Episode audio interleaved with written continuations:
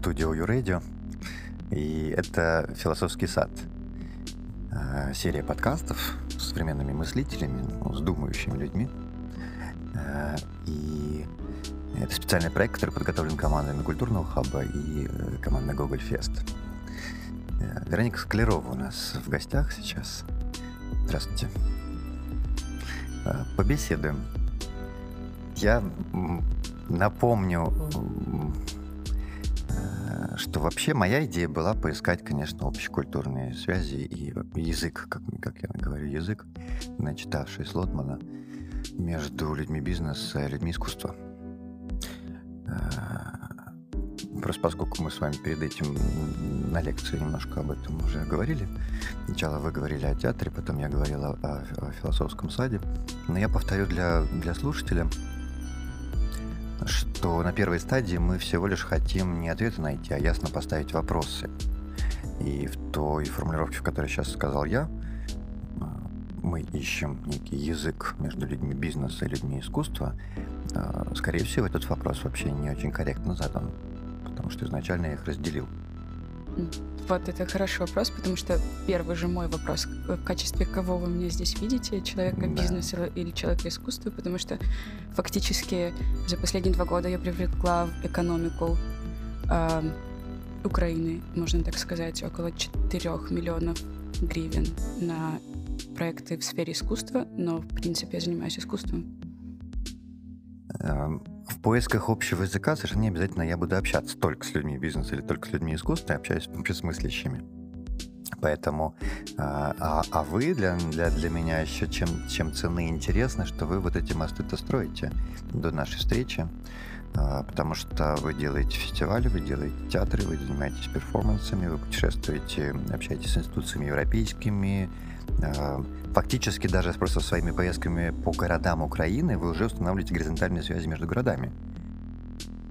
Да, ну потому что мне кажется, что искусство и культура это очень такой хороший инструмент, чтобы выстраивать целостное общество и налаживать как раз горизонтальные связи. Э, мне очень нравится аналогия, что такие связи, как нити, каждая ну, ткань состоит из маленьких нитей, это ее слои, и именно переплетение их и создание общих проектов и в Украине, и в областях, каких-то маленьких городах конкретной области, это как раз тот очень прочный, э, очень прочный фундамент, на котором мы можем дальше строить что-то гармоничное и хорошее. А вот это что-то гармоничное и хорошее поконкретней. Это что-то, это общество. Так, и как вы вычислите, что вот это общество гармоничное? И хорошее? Какие-то три артефакта можете назвать? А, я у вас тут видела прекрасный баннер, который говорит о том, что у нас общие ценности. А, и я тогда подумала, хм, у нас общие ценности, а какие же наши общие ценности? Но на самом деле все-таки есть какие-то базовые понятия. После французской революции свобода, равенство и братство — это как раз те общие ценности, которые мы пытаемся выстроить в каждой более-менее демократичной стране. Даже если мы немного в утопии сейчас живем, говоря о том, что у нас демократичное общество, но, в общем-то, это об этом. Для меня гармоничное общество — это о свободе, о равенстве и о братстве. Хотя я прекрасно понимаю, что мы можем к этому стремиться. Эм, ну, во-первых, да. Спасибо. Опасность, как всегда, в том, что тезаурус каждый расшифровывает для себя по-своему. И мне будет тяжело сидеть с человеком, который напротив меня те же три слова будет использовать для, например, подготавливаясь к революции с какими-то своими целями. А, и более того, я не претендую, ну, я в данном случае как представитель некого сообщества, у нас достаточно много интересных, харизматичных уже случилось вокруг университета, вокруг хаба людей, с которыми периодически садимся за круглые столы. И вот эти мы, некие, договариваемся о том, сколько денег привлечь в экономику Украины, как представить Украину в мире, что такое украинский культурный код, где находится точка А и куда мы тогда из этой точки пойдем. Распределим, э, можем ли мы распределить роли каждого из нас на ближайший год, кто чем занимается. Потому что, как правило, это владельцы своих проектов, своих бизнесов. То есть мы не можем работать друг на друга, можем работать сразу на какую-то сверхцель. И что, что мне здесь интересно, исследования ваши по этому ну, наблюдения, да, не знаю, сколько исследований их собираете в цифры, э, пусть это будут субъективные наблюдения за людьми, которые в Украине строят и осознают себя а, а, культурные проекты, осознают себя как культурные менеджеры. Или, или как я говорю, говорю кросс-культурные лидеры. Наблюдая за подобными людьми, общаясь с ними, что сейчас с их настроением? Вопрос не случайный, я потом прокомментирую. Что вы, может быть, отметите сейчас э, в этих людях в, в, в Украине? Во-первых, я хотела немножко прокомментировать. Э, вы сказали про э, свободу, равенство и братство в контексте революции. Конечно, они часто могут использоваться в этом контексте тоже, но революция, мне кажется, это процесс.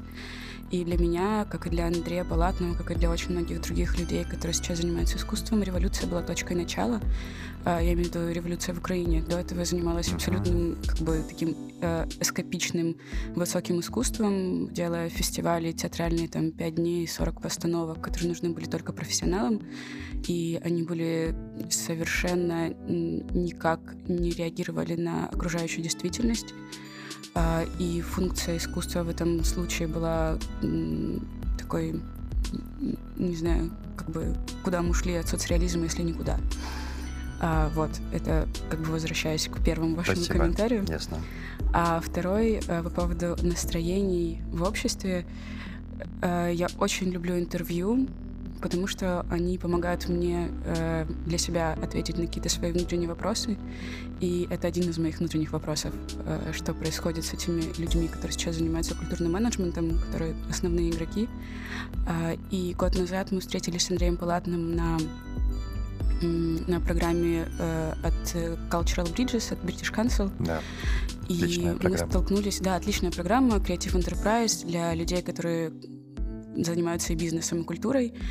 А, и мы там случайно с ним столкнулись. По факту люди, которые занимаются большими театральными проектами и пришли учиться. А, и мы поняли там с ним вдвоем, что мы пришли учиться, потому что мы морально выгорели. Нам не хотелось продолжать, мы видели очень много стен, и нам хотелось внутренне ответить на какие-то свои личные вопросы тоже. То есть мы были не только в профессиональном, были еще оба в личном кризисе, каждый в своем, но глубоко. А, вот. Но мне кажется, что сейчас э, с созданием Украинского культурного фонда, с тем, что он начал хорошо функционировать, с созданием все-таки попытками действительно э, налаживания контакта бизнеса и искусства и пониманием бизнеса и IT, что все-таки меценатство это неплохо, и они вкладывают деньги сами в себя, появилась какая-то не то чтобы надежда, но какая-то возможность двигаться и вера свои силы. Я могу сейчас говорить за себя, я сейчас не говорю за Андрея, я думаю, что он сам про себя уже сказал. Но кроме этого есть еще ряд фестивалей, с которыми мы дружим и сотрудничаем, и я вижу, что все-таки был упадок определенный год назад, но сейчас как-то люди возвращаются и начинают что-то делать и шевелиться опять. Я вас благодарю за эту искренность. Сейчас вот эта нота э, чуть больше э, когда человек выгорает, мы с выгоранием работаем в, в случае с проектными менеджерами, в случае с IT. Это одна из важнейших тем в бизнесе, но вот там что-то сгорело навсегда. Что-то всегда сгорает навсегда, но на смену этого чего-то приходит что-то новое всегда. И мне кажется, что, я не знаю, все процесс. Действительно, все процесс. Вы говорите, что вы боретесь с выгоранием, и это на самом деле очень любопытно, Работаем потому что... С ним. Работаете, mm-hmm. да. А, это, да, работаете, это точнее. А, а, любопытно, потому что в прошлом году а, мы делали образовательную такую историю большую на неделю для культурных и социальных лидеров э, с малых городов Донбасса, Донецкой и Луганской области, и в том числе мы проводили для них лекции и воркшопы о том, как можно использовать арт-практики в борьбе с выгоранием и о том, как можно использовать э, соцсети, интернет и наши гаджеты в борьбе с выгоранием и как вообще это сублимировать во что. Э, мы это делали в э, тесной связке с психологами. Э, в том числе у нас были очень интересные лекторы, которые показывали, как можно с помощью театра э, все это солвить э, проблемы эти. Но мне кажется, что что все равно это инструменты, а внутренний вопрос, зачем и ради чего, это какие-то две параллельные вещи, которые иногда пересекаются, иногда нет. Когда я общался с современными философами, даже с академическими, э, прям философами вот, от науки, э, они мне говорят, что, слушайте, ну, в философии давно эти вопросы решены, потому что это очень древние человеческие истории про Э, про горе от ума в том числе, про, про кризисы жанров, профессий, разочарования или, наоборот, осознание себя счастливым, в какой момент, а как отличить счастье от экстаза и так далее, и так далее. Все эти философские вопросы поднимаются как можно раньше, практикуются регулярно, то есть к ним возвращаешься вновь и вновь. И тогда, ну, до ручки не до тебя не доведешь как, как бы вокруг Вселенная не подкидывала уроки. Хотя основной, наверное, принцип вот мой, который, который я напоминаю, э, что сильных делает сильнее, это э, все дается по силам, ну, однозначно. И я вас поздравляю просто с очередными э, сейчас подъемом и, и вас, и Андрея. Ну, он, есть, судя по тому, как вы путешествуете. И еще раз, мне, мне очень приятно было видеть, как вы сегодня рассказываете, делитесь своей экспертизой. Я наблюдал за залом, я слушал, какие вопросы у зала. Кстати, очень э, приятный зал по уровню э, подготовки. Редко столь профессионального зрителя, по крайней мере, по этим нескольким вопросам. А, но это значит, что вы магнитите. А если вы уже начали магнитить э, снова хотя мне нечем сравнить, но ну, если начали магнитить, значит дальше только все будет только лучше. И я надеюсь, эта встреча наша с вами сегодняшняя тоже откроет для меня возможность э, каким-то образом вас вдохновлять, влиять э, на то, что будете делать дальше. Потому что я надеюсь, что эфиры могут дружить людей с лекциями я не выгорала никуда. Мне кажется, что э, лекции и разговоры о современном искусстве — это то, что всегда больше дает мне силы. И ага. действительно, зал был сегодня удивительный. И по уровню вопросов я тоже кому-то написала, что я очень благодарна, потому что это всегда... Э, всегда уровень вопросов в конце лекции как раз говорит мне о том, какая она была хорошая или плохая. Больше у меня нет никаких критериев оценки, кроме этой. Угу. Вот в этом поиске профессионального зрителя, подготовленного зрителя, вы находитесь? Каким-то образом занимаетесь просветительской деятельностью для зрителя до момента, когда вы с ним встретитесь? Ну, на фестивале, на конкретном ивенте, на лекции. Просто ранее вы как профессиональный культ, э, э, театральный критик, да, человек, который пишущий, который медийный, который влияет, анализирует и так далее, и так далее, которого читают, готовил как-то мне кажется, вы сейчас немножко находитесь в иллюзии по поводу современного театральной мысли. На самом деле, публи публиковаться театральным критикам особо негде. Было всего два печатных журнала про сцениум и журнал «Украинский театр». Журнал «Украинский театр» сейчас э, не выпускается, только в интернете он есть, и там я до сих пор продолжаю публиковаться, потому что это какая-то инициатива, чтобы хоть что-то не умирало последнее. Про сцениум — это более академическое такое издание, и оно совершенно не для широкой аудитории, поэтому готовить с помощью критических статей аудиторию э, это чуть-чуть другой процесс. Это не популярные издания. И журналы типа «Левый берег» или газеты, там «Тыждень», им не интересны глубокие театроведческие исследования. Поэтому это такое... Больше, наверное, все-таки на лекциях, потому что очень часто приглашают в бизнес, часто приглашают в частные школы, э, им просто интересно проводить лекции современного искусства для работников, потому что расширяет границы, и как бы вот. И это мне интереснее для простой аудитории рассказывать о том, какой может быть театр, потому что театр простой, потому что язык изменился, и очень важно доносить, что а, если там, вы в детстве приходили в театр, вам было скучно, и в взрослом возрасте вы приходили в театр, и вам было скучно, это еще ничего не значит. Это значит, что вы не были на тех постановках, которые говорят с вами на одном языке. И вот просто такой диалог мне любопытен. И сегодняшний диалог мне был любопытен уровнем вопросов простых людей, которые как бы глубоко восприняли и очень отзывчиво восприняли ту информацию, которую я им дала.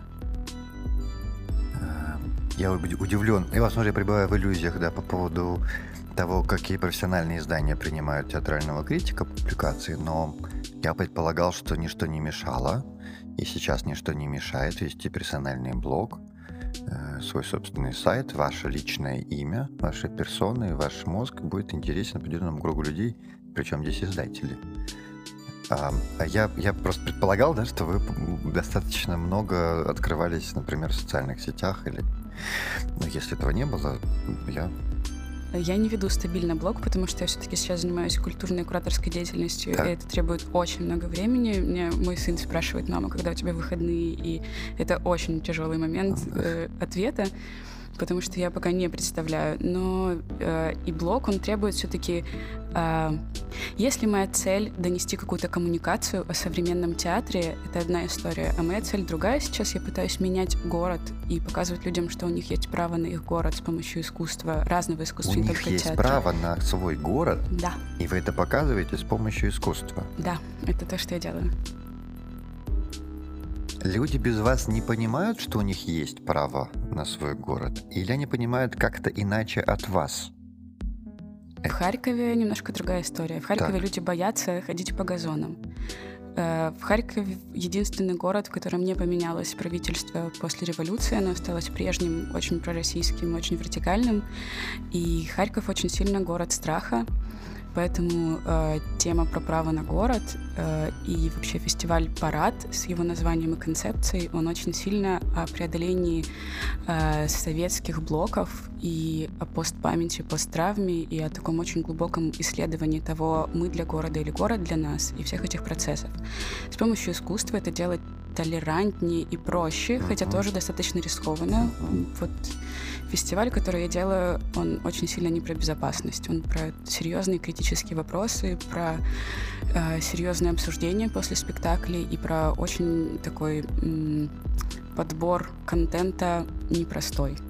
Между, поясню, если это не постоянно действующая в течение года среда, а фестиваль на несколько дней, сколько бы там ни было подготовки и, допустим, потом рефлексии, удается ли что-то делать между ф- фестивалями?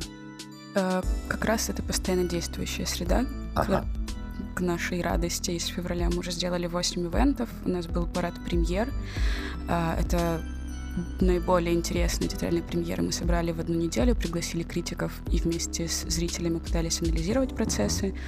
Э, У нас был фестиваль современной драматургии, который очень... Не фестиваль, это ивент, мы его не называем фестиваль. Драм-парад. Э, Мы взяли шесть текстов э, из шорт-листа премии «Драма Юэ» Львовская. Это все украинские тексты, и мне было очень важно, что пять из них э, про современность, часть из них про то, про войну, часть из них просто про общество и про коррупцию. Но они все очень жестко сосредоточены на реальности. Это был супер успешный проект, потому что уже дв- два из этих текстов э, режиссеры ставят, э, готовятся постановки.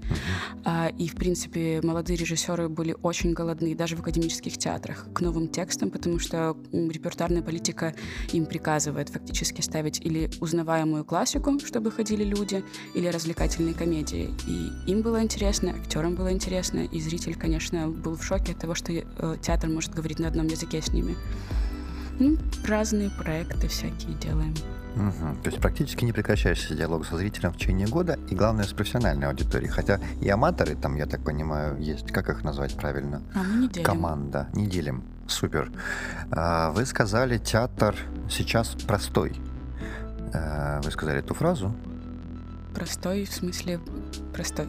Да. Театр прост. Он прост. э, э, Что вы здесь имели в виду? Это же не значит, что театр, примитивный, э, но это буквально означает, что, видимо, когда-то он был сложен. Вы сравнивали это по поводу скуки, да? Ходил в детство, было скучно. Э, Возможно, это означало сложность театра для зрителя. Он не разговаривал с ним, он его выгонял из своих залов своей этой скукой.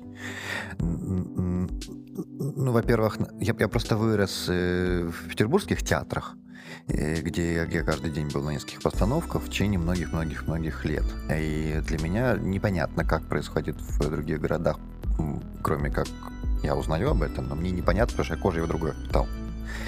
Как может быть скучно в театре, для меня не ясно. В Питере тоже может быть очень скучно в театре. Сейчас, возможно, Сейчас я, я не была раньше, ну как, когда я, до войны мы очень тесно дружили с ГИТИСом и Элгитмиком.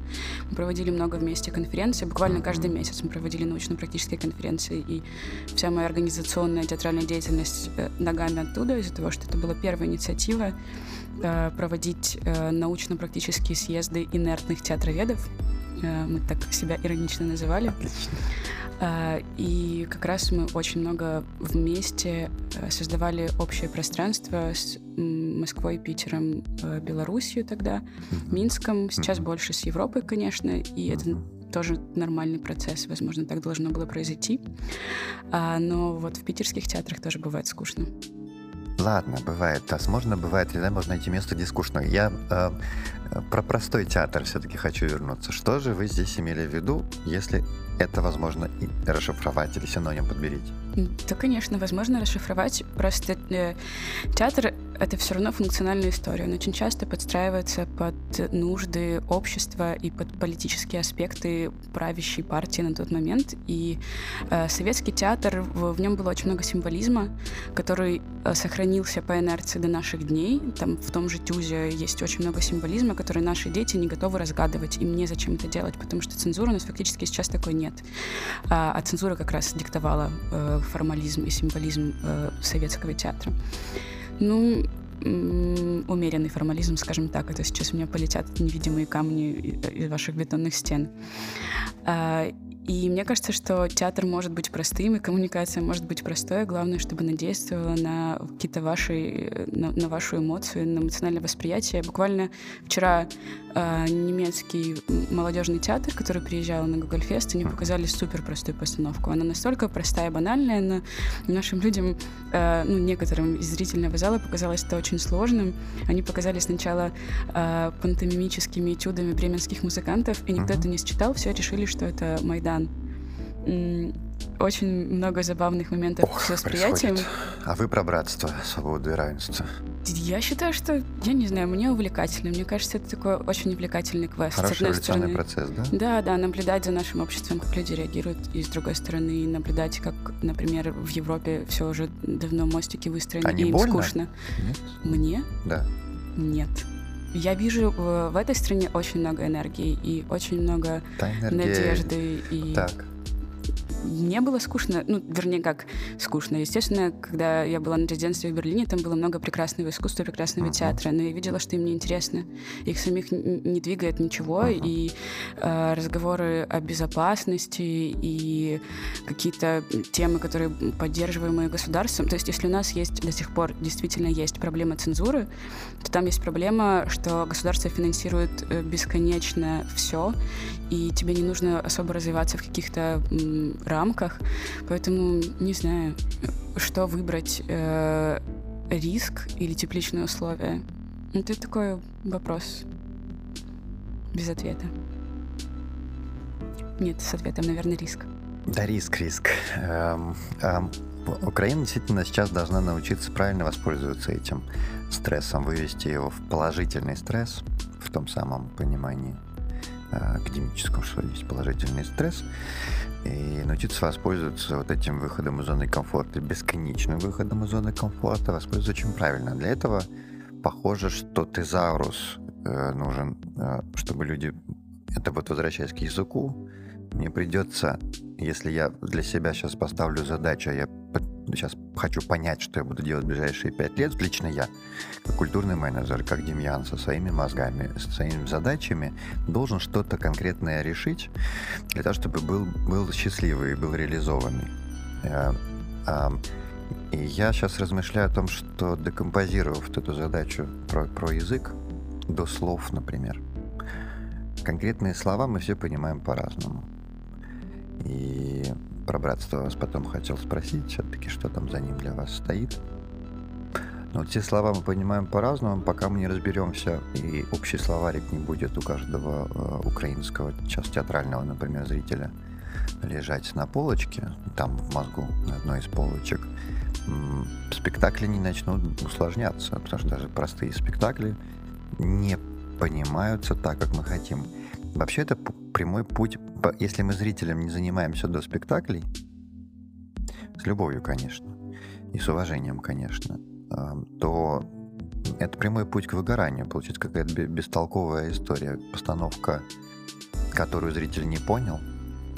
А, можно какое-то время с этим, за этим с любопытством наблюдать, но вообще это достаточно болезненный процесс для, для театралов. Ну, это процесс, это же прекрасно. Если он видит, что зритель не понял какую-то постановку, он прекрасно может э, понять, что не так, и двигаться в нужном направлении. Если у него Еще хватит примитивнее этого. сделать. Почему? Вопрос не в примитивности. Мне кажется сейчас, что э, для вас примитивность синоним чего-то плохого или чего-то плохо сделанного. Но на самом деле примитивность очень часто требует большего уровня включения, и отсекать это не, меньше, не меньший труд. Спасибо, хорошо. Да, это чтобы я не впадал в, в агрессию по поводу э, слишком длинных путей. Э, взрослые люди, которым мы хотим чем-то быть полезны, это я сейчас сам себе говорю. И части наших зрителей, потому что тоже в агрессивное настроение периодически бывает. Сколько можно заниматься болванами, давай не будем, давай заниматься э, там умными. Э, говорю, ну это же неправильная позиция. А мудрые педагоги, которые тоже есть в нашем э, комьюнити, говорят, ничего страшного, если кто-то где-то чего-то не знает, но уже хотя бы готов к вам прийти поговорить, обучаем так же, как детей. Нежно, с любовью, медленно, в своем темпе. А, С этим вы согласны? Да, конечно. И мне кажется, что вопрос э, театра и зрителя, который ходит или не ходит в театр, это вопрос коммуникации, на каком языке с ними говорить. Потому что я прекрасно сейчас наблюдаю, что э, в Харькове на комедиях валом много людей, но на сложных спектаклях, я не имею в виду сложных, они могут быть простые по высказыванию, но на спектаклях, на которых зрителю приходится соучаствовать и работать вместе с режиссером, сидит намного меньше людей, потому что люди просто не готовы воспринимать театр и искусство как зону работы и сотворчества, можно даже так сказать. А вы готовы воспринимать это как зону, где можно посадить э, свою прекрасную попу в мягкое кресло и отдохнуть. И просто вот про смену вот этой парадигмы для меня сейчас, мне кажется, это основная функция именно воспитания зрителя. Я не вижу воспитания зрителя интеллектуального совершенно. И я на самом деле очень против дидактичности и педагогичности в искусстве. И еще маленький момент композиторов-минималистов я сейчас люблю больше и слушаю в своем плейлисте. Ну, да, спасибо. Так, сейчас есть. А работа со зрителем таким образом превращается в некий, во-первых, процесс наблюдения, и из-за этого корректировки, например, репертуаров театра, а не в какую-то просветительскую работу, например, в социальных сетях с расшифровкой тезауруса, да? Так? Плюс э, длинный вопрос получается, но вот у него, э, те, кто не слушал вашу лекцию, театр очень разные формы принимает. И когда зритель вовлекается в прогулку, не в сидение, в частности, очень сильный как раз современный театр, такая форма, как он называется правильно? Спектакль «Променад».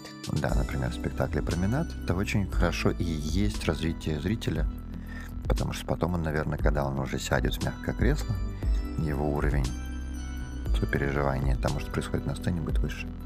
А, а, как раз в, очень забавно, что во время лекции э, Рансьера вспомнил э, человек из зала, а не я.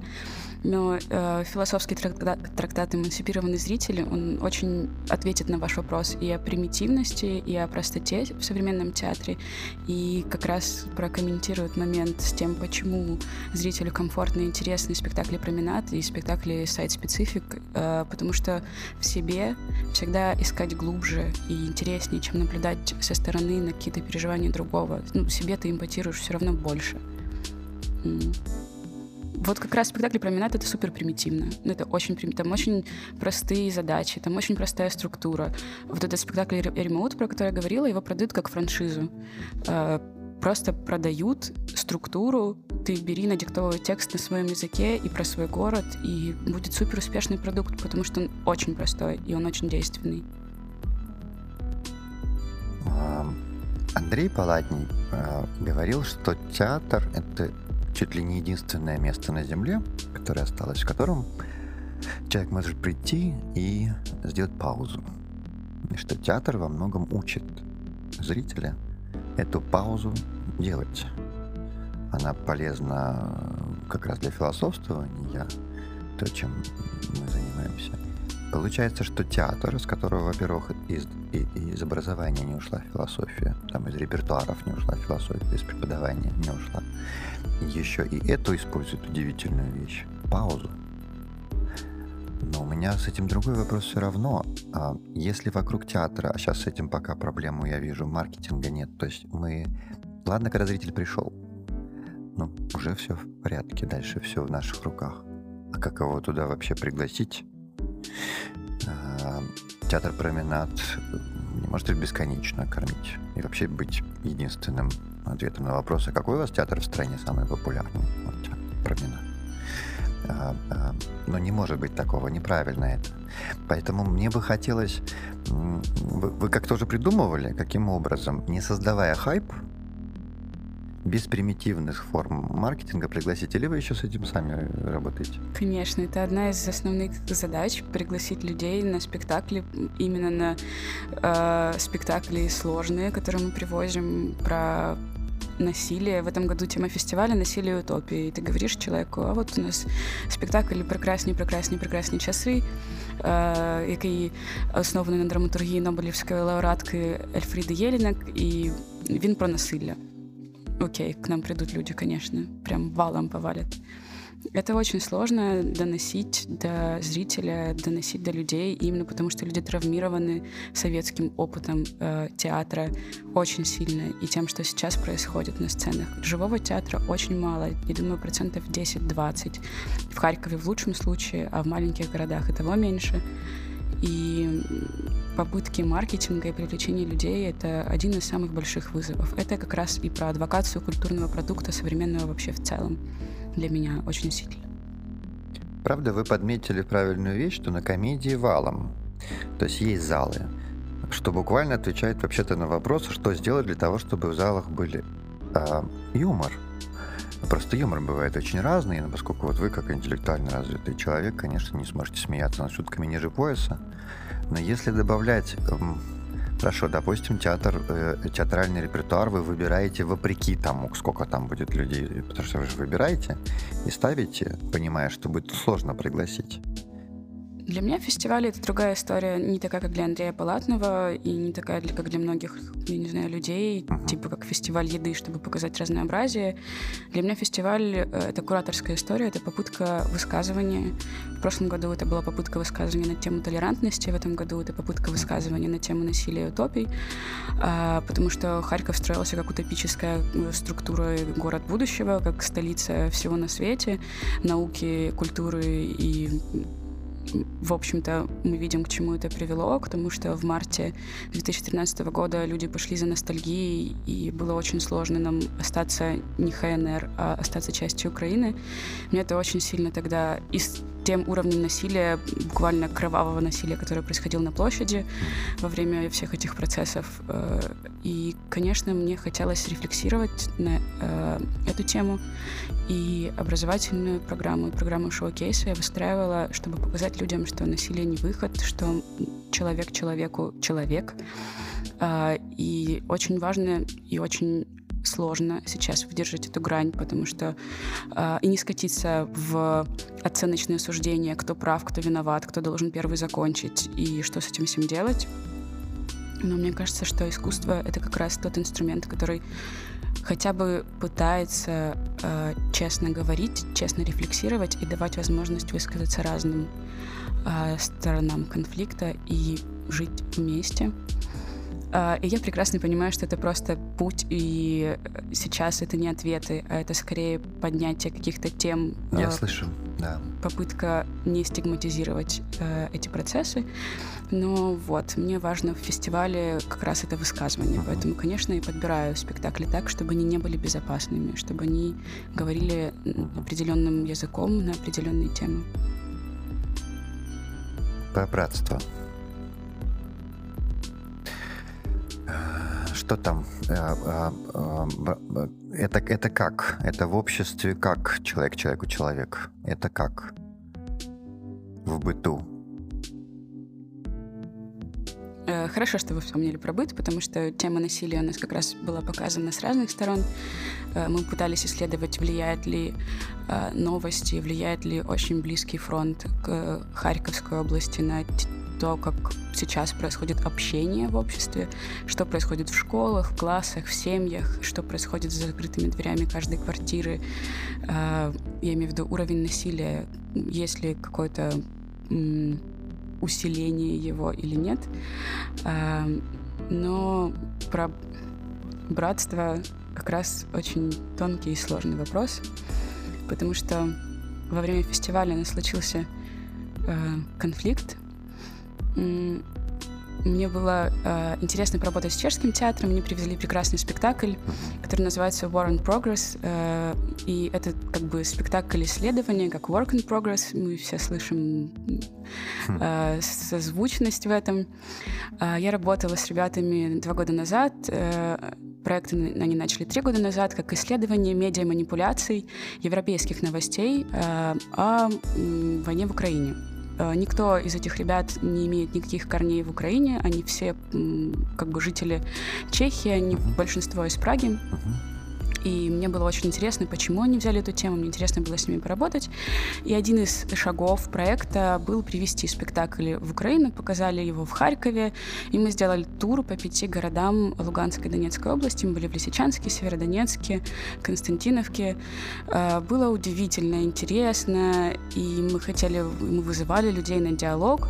Это был такой сказочный спектакль, немножко кукольный, с песнями, с плясками. Он был немножко и, и про Боинг, он был немножко и про э, манипуляции российские, и про манипуляции украинские, и про пропаганду, и про все вместе. Но он был такой яркий, э, интересный и с определенным уровнем alienation, это э, отчуждение. Отстранение, вот, отстранение более точное слово. А, и я их пригласила с этим спектаклем э, на фестиваль. Мне казалось, что это будет какая-то нота высказывания по поводу насилия и утопий. И они привезли совершенно другой проект с тем же названием War in Progress, но там не было ни одной сцены из того спектакля.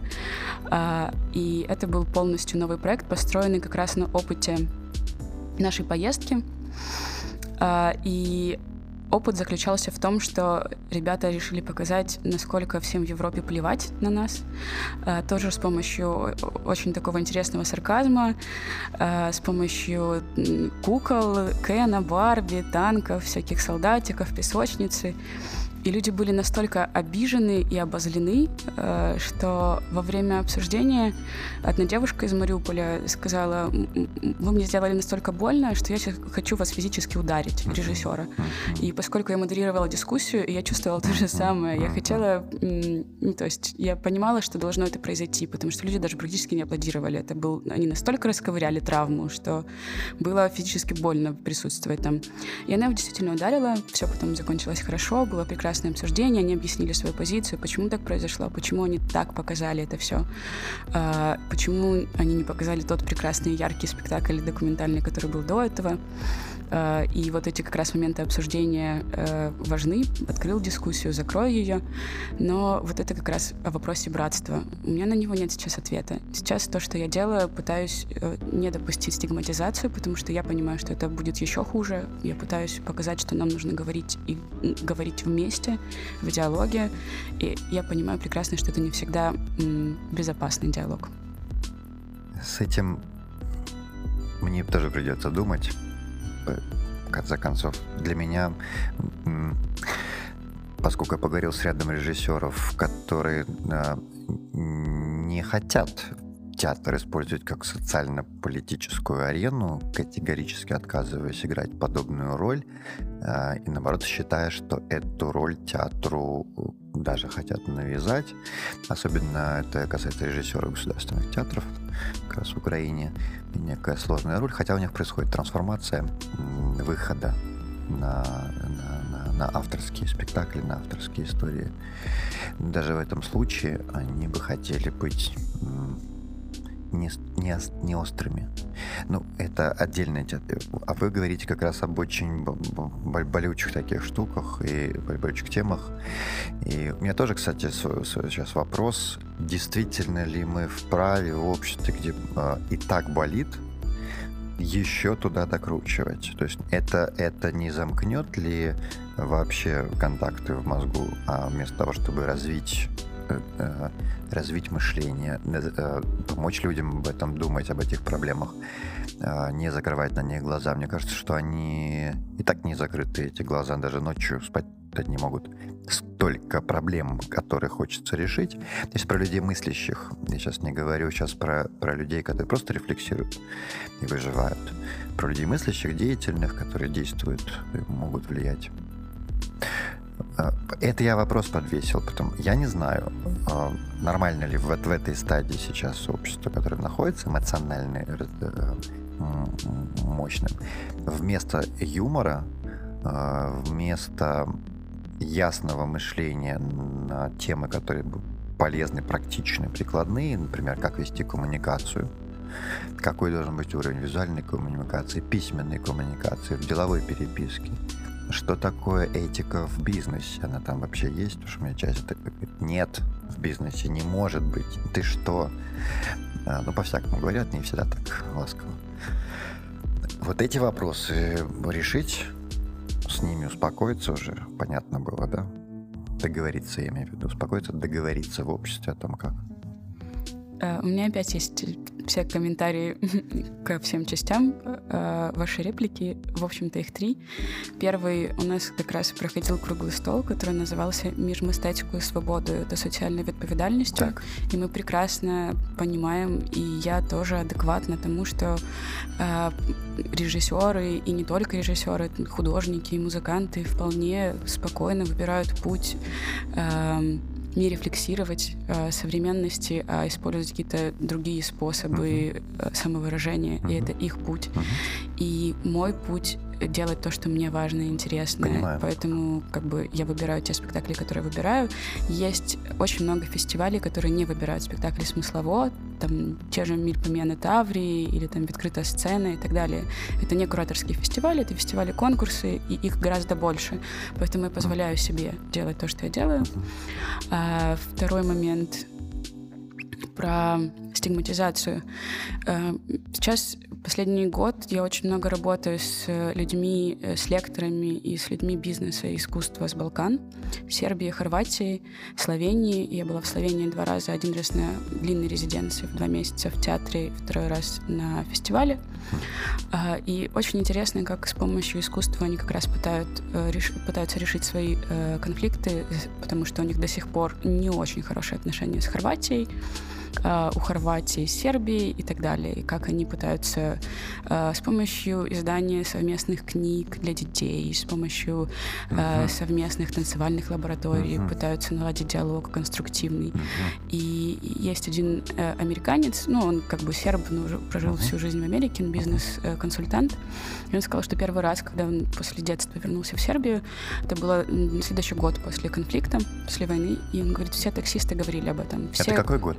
А я не помню. 90... Ориентир, 90-е. Да, 90-е. Так. Uh, он говорил, что все без умолку говорили об этом. Можно было даже радио не включать, просто люди, таксисты на улицах, везде. Все говорили о конфликте, на стенах везде были следы этого всего. Он вернулся через три года, и он не смог даже вопросами вытащить людей на разговор. И нам сейчас кажется, что из новостей это все на нас льется, но мы уже закрываем на это глаза совершенно. И поэтому чешский спектакль, мне хотелось, чтобы он приехал, чтобы он показал вид э, со стороны на это все, но я не рассчитывала, что он будет настолько жесткий. И он как раз был э, решен очень саркастично, игрово и с юмором. И это задело людей. Вот что. Mm, да, Я услышал, форма. Да. А, и третий вопрос был про вот это ты бизнес. Был? Нет. Нет, нет. Все, все, все так э, Э, я не предлагал смеяться над острыми темами, я просто предлагал э, Формат. разделить их по, на, на временной линии. Э, мой вопрос в том, что, может быть, не своевременно острить, не острить, заострять. А, и, а, но, время, но время быть веселыми быть, и время научиться быть мудрыми. Потому что когда мудрость в обществе действительно появляется, тогда мы можем на острые темы говорить иначе. Вот что мне кажется э, одинаковым для всех, мне кажется, что искусство очень развивает критическое мышление для всех. И вот именно уровень критического мышления и есть э, тем лакмусом, мне кажется, которым мы можем использовать. Я других не вижу критериев. Понятно. Понятно. А, про, про, помните, мы говорили про, про паузу и про реплику Андрея? А, э, я после этого задал вопрос, как пригласить людей к этой паузе. У вас, э, поскольку фестиваль, возможность все-таки поговорить об этом. Во-первых, согласны ли вы с Андреем, что, пожалуй, это единственное место, театр на Земле, которое осталось где для пауз? Не согласна. Где-то еще? Я согласна, что искусство, да, потому что в галерейных пространствах, в некоторых галерейных перформансах или на музыкальных концертах, когда ты э, фокусируешь свое внимание на какой-то на исполнительском искусстве, то тоже можешь перестроить фокус внимания и побыть в этой точке нуля и очищения мыслей. Э, но да, я согласна, что это искусство. И второе, что он говорил, что театр это то место, где ну, чуть ли не единственное, где можно испытать э, катарсис. Э, причем за ним может приходить новое снова. It depends. It depends. А, а теперь, а, ну это вот одно. А если вы а, выходите с э, театром в фестивальное пространство, если вы исследуете различные формы и работаете со зрителем так, как вы работаете, я просто этот феномен хочу понять. Э, многие умные люди, э, э, талантливые писатели в частности, говорили о том, что пауза между словами важнее, пауза между нотами важнее, если ты хочешь понять глубже само произведение. Для этого различные использовались способы провокационные, как там, Улиса или, или еще, еще, еще. Если говорить про современный мир вы лично, как вы делаете паузы? В бешеном своем темпе с вопросами сына, когда у тебя выходные, э, он поспрашивает как раз про паузу. Да. Это мой самый сейчас большой вопрос, который мне задали. Он меня всегда ставит в тупик, и я не знаю, что ответить. У меня сейчас даже э, зрачки такие начала смотреть по сторонам, куда бы сбежать. На Может, микропаузы деле... вы какие-то делаете? Э, я не знаю. Переключения? Мне кажется, я просто в других местах еще ресурс. Хотя он часто необходим, и мир потом выталкивает в такие пространства. Например, вот Google Fest сейчас для меня это такая определенная пауза, потому что mm. до этого буквально как бы фестиваль фестиваль закончился, но встречи были расписаны по часам. Э, ну, каждый час что-то происходило до, вот, до вечера моего отъезда сюда. И я вернусь в Харьков на сутки, даже меньше, на 16 часов, и поеду в Киев. И там тоже будет история. Ну, то есть, мне кажется, вот так. Либо выдергивать самой себя куда-то.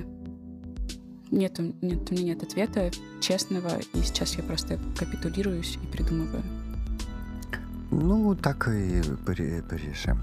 А что с командой с вашей? Как вы умудрились собрать вокруг себя людей? Умудрились ли? Что вы говорите все время, я, я поеду, я приеду? Ну, потому что ездить и приезжать на презентации это как бы моя часть работы, но фестиваль это мы. А, и единственный момент важно заметить, что начинали мы фестиваль два года назад, и из той команды осталось только два человека, потому что не все были готовы работать все эти другие восемь параллельных проектов бесплатно.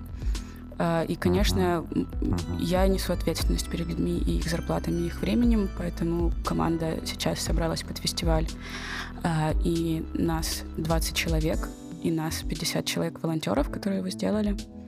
И я думаю, что человек 8-10 сейчас останутся с нами работать дальше э, на инициативе. Что они хотят? Говорить. Зачем они это делают? Можете? Они верят в то, что они могут что-то изменить. У нас есть два важных слогана. Один э, звучит «Не чекаємо на зміни, чекаємо на тебе». И это очень важно понимать в нашем популистском мире, что есть только один человек, который может что-то поменять, и это ты. І второе шукає своє мистецтво, театр місто. И очень многие люди в команде не из Харькова, но есть люди из Харькова, и им очень важно искать свои смыслы, свои ценности. Многие ребята из команды из большого IT, из э, Плариума, из больших корпораций, которые прекрасные специалисты, но им интересно менять и интересно выстраивать свою Программисты, историю. проектные менеджеры — это для них вторая профессия. Ну, вторая как профессиональная история. Первая, наверное, это мы, мы вторая. Мы же проект, как бы... Все равно фестиваль — это проектная история. Ну, в любом uh-huh. случае. Э, у Палатного, Google Fest — это та же проектная mm-hmm. история. Да, ну, то есть это не линейное mm-hmm. ничего. Мы пытаемся сейчас выстроить, чтобы это было более линейное, как платформа, постоянно действующая. Но я не могу говорить о истории успеха за два эти года. Ну, то есть, да, фестиваль масштабировался раза в три, и количество и качество проектов, конечно, очень масштабировалось. И да, у нас теперь есть своя аудитория активных, думающих, интересных людей, много философов, потому что им интересно. И они видят в этом тоже процесс и рефлексию. Ну, так приятно мне слышать. Так, между прочим, так сказали и много философов, и дальше пойду. Это интересно, потому что они задают интересные вопросы. И как раз как я могу понять, это только из уровня обсуждения, уровня да, дискуссий. Да. И м, аппаратом, которым они апеллируют, я понимаю, что это люди из этой сферы. М, вот. Мне очень важно сейчас все-таки тоже соединять науку, искусство и бизнес. И у нас тоже прошло несколько э, таких проектов, в том числе у нас был бранч Local Government and Business for Culture, в котором мы брали интересные кейсы сотрудничества uh-huh. и презентовали их, как бы обсуждали, были представители разных фондов, USAID, о котором вы говорили, ILF, э, Конрада Аденауэра и Федроджини, ну, многие основные игроки, которые представлены в городе. И это было достаточно интересно и вдохновляюще. Я думаю, что дальше свои коммуникационные каналы, Telegram и Facebook мы будем наполнять именно таким контентом людей, у которых получилось что-то сделать в науке и искусстве, как grassroots инициативы в этой сфере. Вот. А, говоря о бизнесе подразумевая бизнес, практически все к, а, с кем я беседовал, предполагают, что единственный язык общения, это единственный действительно язык общения между искусством и бизнесом, это, одни другим деньги дали. А, ну, а эти взяли и как-то там распорядились. Фонды работают над тем, чтобы это произошло профессионально, чтобы люди, которым деньги дали, например, в искусстве, да и в любом виде бизнеса дали деньги, профессионально использовали эти финансы. Я как человек, который занимался достаточно долго и инкубатор, бизнес-инкубатором, работал с IT-стартапами, менторством и помогал ребятам привлекать инвестиции. В общем, вывод такой, было рано. Э, и вот только сейчас становится возможным э, давать деньги грантовые или инвестиционные в руки украинским командам.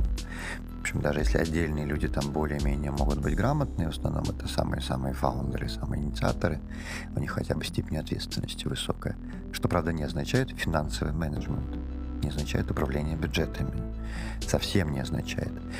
А, я, ну там хотя бы чуйка есть, куда направить в основном бюджет, чтобы достигнуть результата. И это я к чему? Вообще говорил. Да, я, я а, вот а, единственный а, момент, который отмечают, давайте говорить на таком языке. Мы просим у них денег, они нам дадут эти деньги, ну и значит мы на эти деньги создадим проект до следующего такого же диалога. Я категорически против. Э, я предлагал такую идею, просто попробуйте ее прокомментировать вот, вот с, с вашим опытом.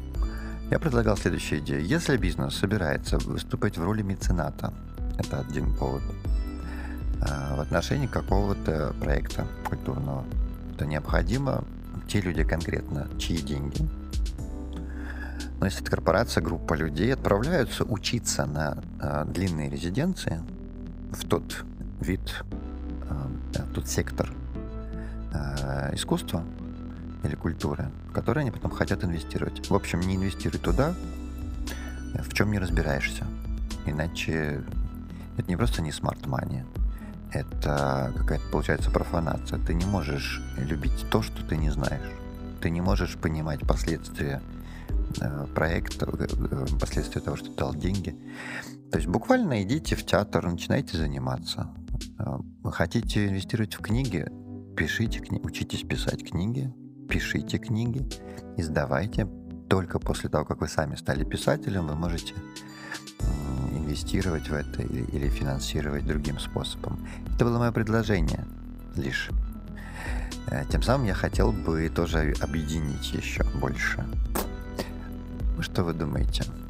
Мне кажется, что э, это вопрос с подвохом, потому что он, он изначально не очень корректен. Это значит, что если я, например, делаю э, фестивали и приглашаю театры, то мне нужно заниматься театром. Если я делаю фестивали и приглашаю психологов, мне нужно быть психологом или бизнес-аналитиком, если я приглашаю бизнес-аналитиков. Или сейчас мы очень сильно сотрудничаем с наукой, с научными инициативами, стартапами, и это значит, что мне нужно заниматься наукой.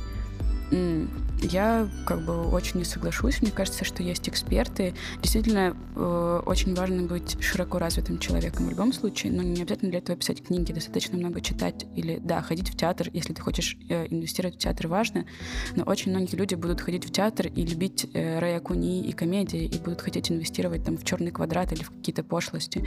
Ну, это очень сложно быть экспертом во всех направлениях, а вот как раз работа с фондами и авторитет, который собирает команда и набирает эти баллы авторитета и распределения бюджетов, э, это вот как раз то, на чем можно выстраивать на авторитете в обществе, э, выстраивать работу и на что можно ориентироваться, мне кажется.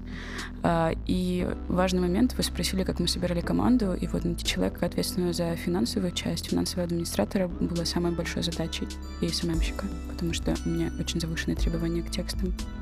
Ну да, профдеформат. Эм, нельзя так говорить, простите, это не деформация, это как раз нормально. Продолжайте искать дальше или выдерживать тех, кого нашли. Да. А, а, обращаясь к ним через эфир, не, не, дум, не вздумайте уходить, друзья. А, а, я имел в виду, может быть, не, некорректно сказал, что если вы берете свои собственные 10 тысяч долларов, которые вы заработали, приносите их в художественную мастерскую, то это сделать потому, что вам понравился художник как личность, но вы вообще не, не разбираетесь в живописи, глупо. И я бы... Это просто нынешнее состояние э, меценатства в Украине.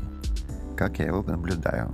Отдельные эмоциональные решения – частных инвестиций, частного меценатства или создания фондов в Украине было таковым. Сейчас что-то там сдвинулось, развивается, но это еще не институт меценатства. И когда я хотел именно слово «институт меценатства» для себя расшифровать, я подумал, как в обществе, какая культура должна быть создана и в чем она конкретно будет выражаться. И понял для себя, что меценат должен быть профессионален, узкоспециализирован, в том, куда он эти деньги направляет. Все очень хорошо разбираться. Буквально это означает, что с ним будет конкретно интересно общаться тем, в кого он деньги вкладывает. Само общение между ними будет дружелюбным, легким, а не спасибо нашему меценату за то, что он нам дал денег. Вот, вот этот совдеп, от него хочется уйти. Мне кажется, очень хорошо работала э, система И3, если вы помните. Я не помню, это фонд... Пин... Нет, не Пинчука. Да, это был фонд Пинчука. Так, Идея, инновация, идея, импульс, инновация. И так. Это был первый фонд, который uh-huh. работал э, в Украине не с друзьями, а через экспертов. Uh-huh. Э, эксперта было два на тот момент Леся Люто-Островская и кто-то еще очень уважаемые люди, и они собирали вокруг себя уважаемых э, других уважаемых людей в, из своих сфер. Э, и это, был, это была очень открытая, прозрачная история. Uh-huh. Можно было подать, и тебе бы сказали, почему нет. И это фактически был единственный фонд, который работал не через брат сват. Ну, то есть э, ты можешь быть, например, пинчуком и не разбираться в искусстве, но нанять хороших кураторов, координаторов проекта и выстроить эту систему по европейским меркам, собрав э, авторитетных людей из из каждой области и сделать вот такую работу. Я понял вас. Ну, может так. Это да, тоже один из способов. Да, Хорошо. это один из путей. Это не противоречие. Мне кажется, что институт uh-huh. меценатства это действительно сложный и долгий процесс. И он очень важен сейчас в Украине. И для меня это процесс все-таки эмансипации каждого отдельного человека и понимания его своей роли и ответственности, потому что у нас государственная структура воспитала такими безответственными и я не знаю, не эмпатичными, как сейчас. Люди не понимают, что искусство развивает не только их, что оно развивает общество, и оно развивает среднего специалиста твоей IT-конторы, если они просто будут ходить, я не знаю, раз в две недели в театр или в галерею, они уже будут лучшими специалистами, это факт. Мы говорили с вами про, э, что такое креативная экономика, креативная индустрия, и что есть э, у этого очень средний кружочек, самый центральный кружочек — это чистые виды искусства, театр, музыка, изобразительное искусство, не фотография, не реклама и не кино, которые как раз выстраивают и развивают любого среднего специалиста, будь то сталелитейщик или крановщица? Равенство. А, ну, ну, серьезно, вот э, меня не очень любят некоторые люди, потому что я с, отказался заниматься большинством. И два момента плохих. Я специально рассказываю свои истории, просто потом поняли вопрос, откуда он, от кого он идет вообще этот вопрос. А, коротко. Первое, не хочу заниматься массами, то есть наши образовательные продукты направлены на интеллектуальное меньшинство, и еще и из него мы фильтруем. Это пожелание не только мое, это пожелание всех наших тьюторов, потому что действительно хочется, ну вот, 100% э, сильного выпускника. Конечно, от этого пострадают финансы. Это так. Правда, э, правда растет чек. Ага, а значит, не все могут себе позволить элитарное образование? Угу, давайте выдавать гранты некоторым талантливым людям. Ну, в общем, эту проблему все равно можно решить. Но первое, отказ от работы со всеми желающими. Не обслуживающая компания, не сервисная и не всем открыты двери. Это первая история, которую мы для себя приняли, довольно тяжело было принять, потому что теперь большую часть времени мы занимаемся отказами. Что, казалось бы, противоречит вообще истории бизнеса. Разделяю вашу боль. Спасибо. И второе, это у меня есть часть замечательных знакомых, которые направляют э, уйму сил и ресурсов на сбор денег в пользу детских домов, в пользу э, больных э, детей, в пользу э, различного рода людей, которые в обществе недоустроены, непосредственно занимаются гуманитарной помощью в их адрес. Гуманитарной помощью, не образовательной. То есть вот эти заваленные плюшевыми мишками детдома меня бесит уже очень много лет. Однако те люди, которые замечательно много лет, и ведь умные люди, и ведь действительно искренне верят в том, что это добро, никак не хотят услышать, что заниматься... А я предлагаю чем? Я предлагал другую альтернативу. Помогать. Отлично, каждый выбирает кому. Хорошо, давайте в эту историю добавим участие в жизни талантливых людей. И тогда все равно. Он, он болеет или он в детдоме. Но критерии, по которым я собираюсь помогать, мне нужно вычислить талант и создать вокруг него определенную среду. Ну, хотя бы какой-то элемент в эту среду добавить. Менторов, например в течение года этим талантливым. И это тоже очень большие деньги. Просто труднее. Поэтому равенство. Оттуда я задаю вопрос про равенство. Если мы выбираем заниматься каким-либо продуктами, вкладывать туда силы, собираем вокруг команду. Все ли клиенты для нас равны? И как тогда говорить нет, вы уже прокомментировали, что вы разделяете я разделяю вашу боль, это не значит, что я разделяю ваши методы.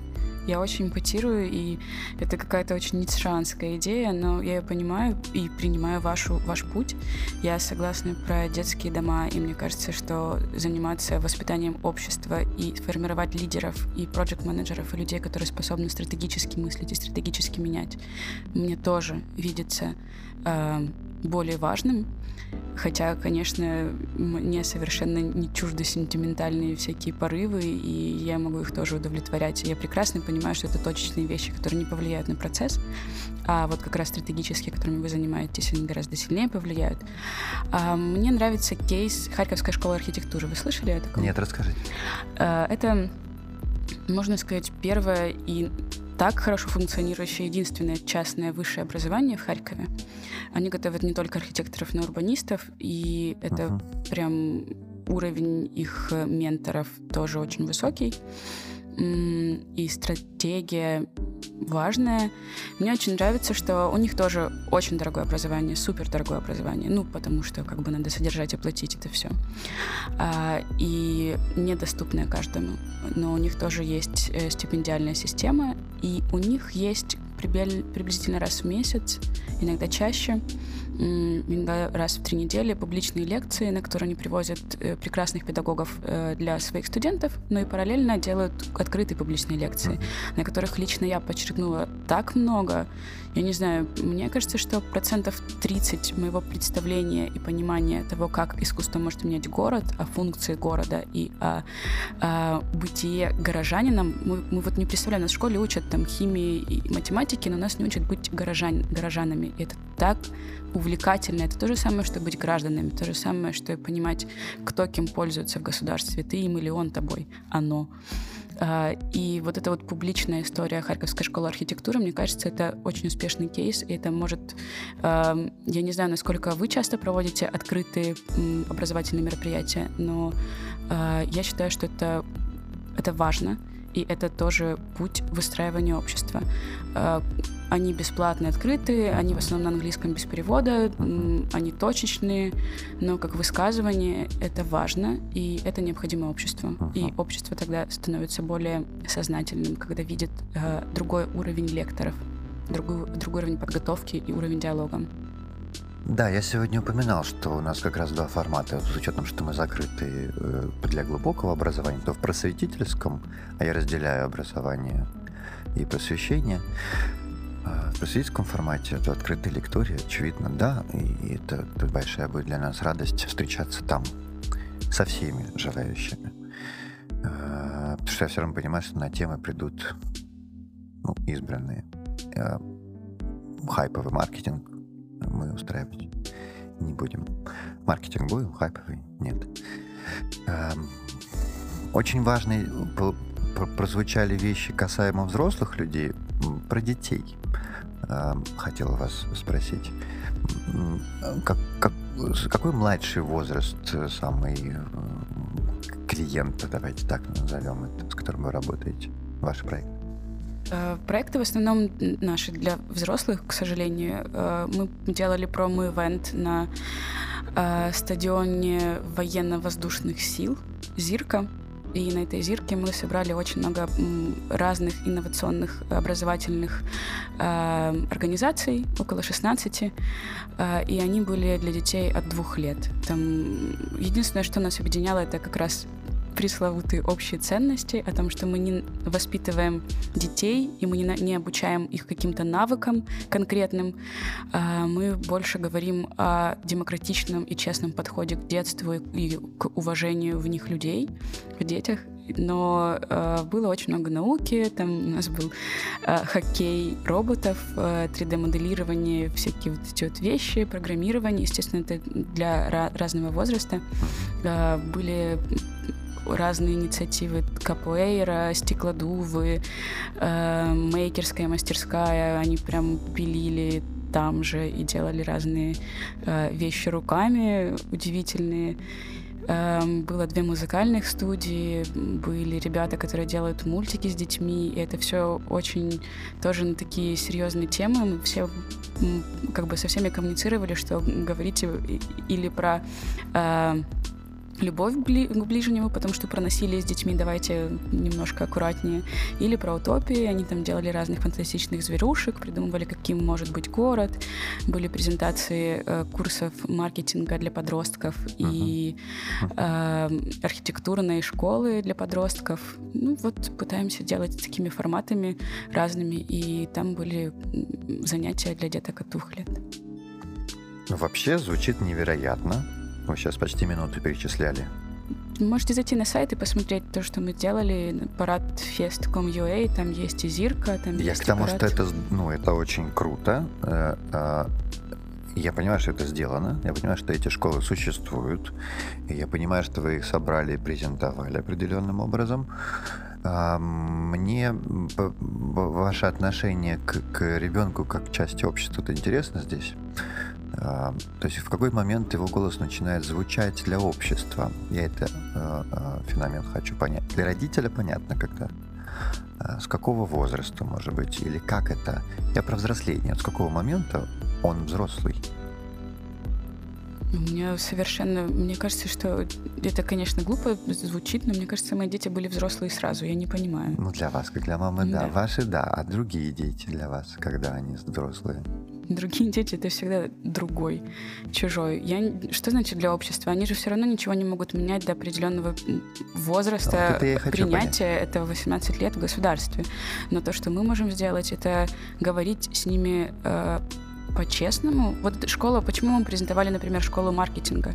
Нам не интересно говорить, что есть такое развлечение, делать рекламу, э, там, делать дизайн или что-то еще для подростков. Э, мы их выбрали как партнеров, потому что они уже сделали два курса для детей. Uh-huh. и когда я увидела их работу, uh-huh. там, сторис с стикерами, которые uh-huh. они там приклеивали, они разбирали темы буллинга, темы феминизма в классе, э, темы абьюза и насилия. И они сами предлагали эти темы. Поэтому нам были интересны эти ребята, как партнеры. То есть с какого возраста а, важно это говорить? С самого раннего, когда ребенок начинает говорить, уже важно говорить о его чувствах, о принятии, о, о выгорании, о неприятии, о насилии и о принятии точки зрения другого. Это те темы, которые выбраны взрослыми для того, чтобы отдать их детям. Нет, они сами Это выбирали. запрос детей? Это запрос детей. Вот что. Это запрос детей. Вопрос снят. Это правда, ну, вопрос снят, и э, вы это сказали с такой эмоцией, что он действительно как будто бы сброшен со счетов, но это действительно так. Меня удивило это... Но вопрос решен. Я Хорошо, решен. Тогда я... Не снят, снят на сейчас, он решен. И в этом обществе, в частности, даже этот пример, я уверен, не единственный. Практически в каждом городе найдем здорово, потому что мне бы хотелось, э, есть идея объединить э, обучение юниоров и взрослых людей в том, э, прям сидеть вместе на одних лекциях, участвовать в общих тренингах, вот в школе культуры бизнеса в нашей. Был такой опыт небольшой у нас, с небольшой группой юниоров. Да, вполне успешно. Важно, важный момент, который мы подметили, что дети очень хорошо влияют на взрослых тем, что они рядом учатся, и то, как они учатся рядом. Это очень любопытно. Я даже не думала на самом деле в этом ключе, потому что все-таки возрастная психология и определенный подход и язык, на котором разговаривают дети, он действительно разный. И там в 14-15 детей очень интересует экология. Это правда. А потом в 15-16 уже включаются другие гормоны, их больше интересуют взаимоотношения между собой. В 16-17 уже уровень авторитета и кто кому как должен говорить. Ну, то есть это интересное про но мне кажется, надо очень тонко подходить к этому насильничать не, не собираемся. А мы предложим, да, это лишь одна из методик, э, в ко- которая есть, которая работает тоже в мире. Это не, не, не велосипед, я просто для Украины это может быть инновация, инновация, и посмотрим, как это при, придется на протяжении какого-то отрезка времени, потому что у нас 100 дневками учатся, например, в школе, ну, вот взять 100 дней и посмотреть, как взрослые дети вместе проучатся этот период, и какая будет эффективность для тех и для других. Причем это не, от, не, не отменяет разбиваться на малые группы, там все равно есть ряд задач, где они разбиваются, в том числе по возрастному критерию, потому что у взрослых есть действующие проекты, а у детей их нет, как минимум поэтому. Спасибо за, этот, э, за эту реплику. У меня ну, про свободу, равенство, братство я, я, я понял. Что вы больше всего цените в современном человеке? Вот, мы много говорили об этом со спикером, я сейчас не буду перечислять, что их ответы а, ваш хочется услышать чистые. Вот какие-то, может быть, три качества обозначите, что они важны, держитесь за них люди. Я за них держусь и борюсь. Они обязательно должны у нас с вами быть, и тогда мы вот тогда мы свободу, равенство, братство действительно можем в этом обществе видеть. Они очень личные, и я супер не навязываю их никому. Но для меня это ответственность, э, это критическое, можем говорить, аналитическое мышление и аналитический подход к тому, что происходит и окружает человека. И третье — это э, вера в то, что мы единственное, что мы должны, это быть счастливыми. И это вот какая-то такая штука про свободу и счастье, глупая, сентиментальная. Мне кажется, сейчас нет, но в целом в процессе да. А прямо сейчас нет? Ну, прямо сейчас нет. Прямо сейчас Ну, нет. это я прям сильно так уже, давайте скажем да, и все захлопают в ладоши. Не в этом же смысл. Я действительно э, э, Во-первых, трудно ощутить и идентифицировать себя в состоянии счастья. Поэтому вопрос к вам, счастливы ли вы? Счастье — это процесс. И в том, что я делаю, в деятельности, в том, что произошло, да. Uh-huh. И я очень счастлива быть сейчас в Днепре. Я очень счастлива, что я была здесь 13 лет назад последний раз, и то, что я вижу сейчас, то, что я наблюдаю, mm. мне кажется, что здесь много всего интересного, uh-huh. и мне бы хотелось больше здесь бывать и наблюдать и анализировать. Э, но в целом я бы не сказала, что период мой в жизни сейчас можно характеризовать как счастье, возможно, из-за выбирания, потому что фестиваль огромный, на 3000 человек, закончился да. неделю назад для меня. Это огромная ответственность, Браво. огромная команда. Последний вопрос. Я вам даю волшебную палочку и прошу из этого мира три вещи удалить. Какие бы это были три вещи? Очень сложно и амбивалентно. Ну, страх первое, потому что меня он очень сковывает. У меня есть любимая цитата по этому поводу. Не буду перетягивать эм, время. Эм, время Вторая... у нас есть. А какая цитата? Пожалуйста. Сейчас мне нужно пару секунд, чтобы вспомнить. Она достаточно длинная. Достаточно длинная. Є ти, і є світ поряд із тобою, і лише страх відриває від тебе шматки і робить світ біля тебе без тебе. Боятися хочеться. И вот это последний, последний кусок, что боятися хочется, это действительно проще, чем нет. Я очень люблю эту цитату. Спасибо. Но э, я вспоминаю о ней часто, но действительно страх для меня это одна из критических каких-то штук сейчас. А второе это, наверное, перфекционизм. Он очень часто ведет к насилию. Я бы с помощью волшебной палочки хотела бы его вырезать. А, не знаю, третья безответственность. Давайте сделаем рефреном к тому, что мне важно. Я думаю, что это безответственность. По отношению к другому, к себе, а, к тому, что ты воспринимаешь. Все, три. Вероника Склерова у нас в гостях. Спасибо огромное за эту беседу. Спасибо. До встречи. OU Radio People Business Education.